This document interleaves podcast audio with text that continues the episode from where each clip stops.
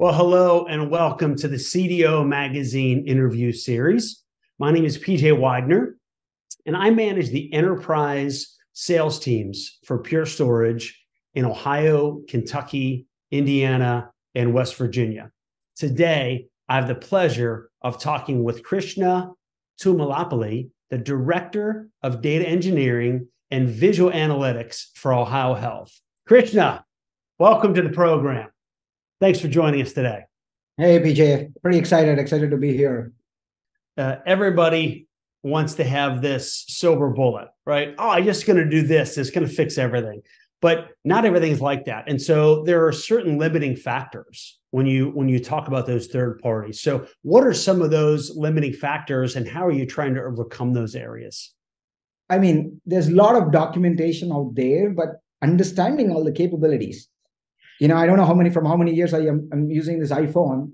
I don't know. I even I know the 10% of the functionality that it provides me or I use, right? So the same way, some of these products that come into the market now, I mean, I've seen off late, right? Like every product can do more things. Now, first trying to understand and positioning those capabilities from an enterprise perspective in terms of saying what all I would want to use this capability for, so that I also do operationalization, right? I don't have like 10, 10, 10 applications doing the same thing sitting across the right. organization, right? So that's that's the biggest challenge that we face.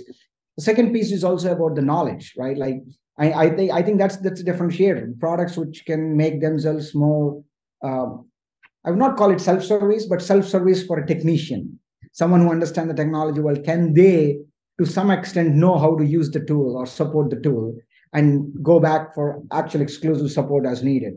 And and customer service will be the differentiator right? Like i mean if i think about um, you know the aws and where aws had the cutting i mean i think the differentiator from aws and other cloud uh, is more with their customer service than i think truly with the capabilities right? You can get on a call anytime and someone in 15 minutes would walk you through whatever you are trying to accomplish. Yep. uh, I, I think other clouds obviously I'm, I'm not saying i'm not vouching for one cloud versus the other uh, but but I think that customer service in terms of uh, helping your customers to quickly understand the capability and implement it, I, I think that's another challenge we need to look into while selecting the product. Excellent. So talk to me for a bit about your vision for the future of Ohio Health. So what does the data management and analytics roadmap look like from your perspective? You know, this is my first stint at Ohio with healthcare right? I've been heavily in the finance world. I, I think that healthcare is probably another uh, industry where you on a day-to-day basis you make decisions on data, right? Like you know, when you go to a physician, they look at your biometrics. You know, they look at a lot of your stats coming out, your heart rate, you know, your blood pressure. A lot of things are driving their decisions, and they are very important, right? But when you look at the data side, or how this this i think you were you were asked, mentioning it earlier like this tons of data that we create out of these devices that we have. I don't think we have figured out the right way to be able to leverage or generate intelligence out of this data and put it back to operations mm-hmm. right how can i leverage this intelligence to serve better right? Have to be more efficient uh, you know be, be, become a more patient friendly right the cost healthcare is obviously facing the pressure of increasing costs. How can I use this data to help bring those costs down? So the vision would be more about we are trying to embrace some of these data driven technologies like data driven decision making capabilities and taking these different functional areas understanding their business understanding the different points steps where data can enable them to make better decisions, converting them into a creating a roadmap out of that, putting an execution plan to that, and delivering on that. I think that is the I can see that to be the next three to five years of our journey. Yeah, it's it's a good summary. Leading me into my next question. So as you look at your crystal ball, if you look at okay, the future, what are some of the technologies and trends that you see are the biggest game changers in the next few years?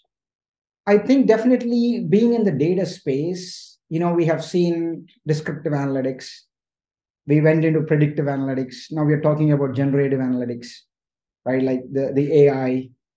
I, I think it is very important to, I, I, I believe they are the game changers for sure, like generative AI, you know, predictive analytics and all. They, they, they have the potential to be game changers. But I think the, the challenge is what is the, what is the right way to embrace them, mm. right? Am I using it for the right thing? I, I think um, our leadership, I think, was primarily focusing on you know, I, I spend a lot of time with my team trying to educate them and educate myself on, hey, when is the right time to use descriptive analytics? What are the use cases for generative analytics?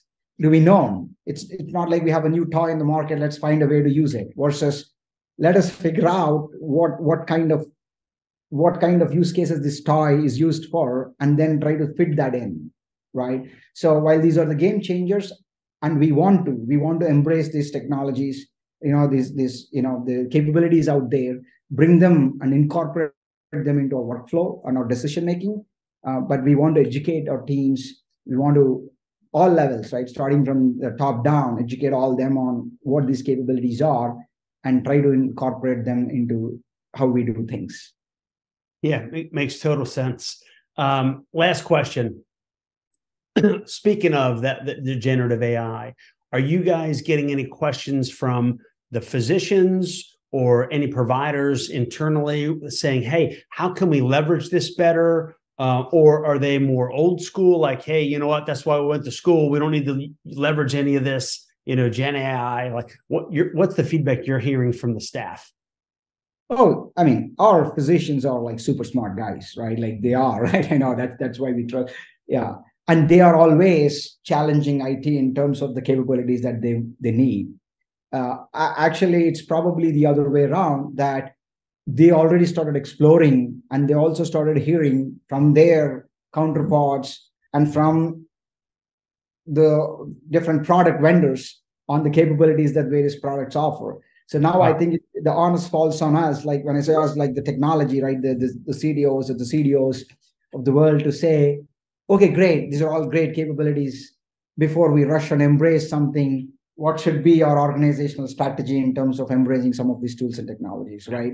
Uh, so, so yeah, I, I think the pressure is on both from external and also internally from our physicians, and we are trying to always leverage their subject matter expertise and guide us in the path of understanding what capabilities they need so that we can quickly come and provide them the solutions that can help them well, that's that's going to be the secret for all of us, right? Is figuring out how do we leverage the technology to produce better business outcomes? How do we leverage the technology to improve our lives? So that about wraps up our time together. Uh, Krishna, thank you very much for joining me today. And for everyone watching, remember you can visit cdomagazine.tech for additional interviews. Have a great week. Hey, thanks, PJ, and thanks, CDO Magazine. This has been awesome.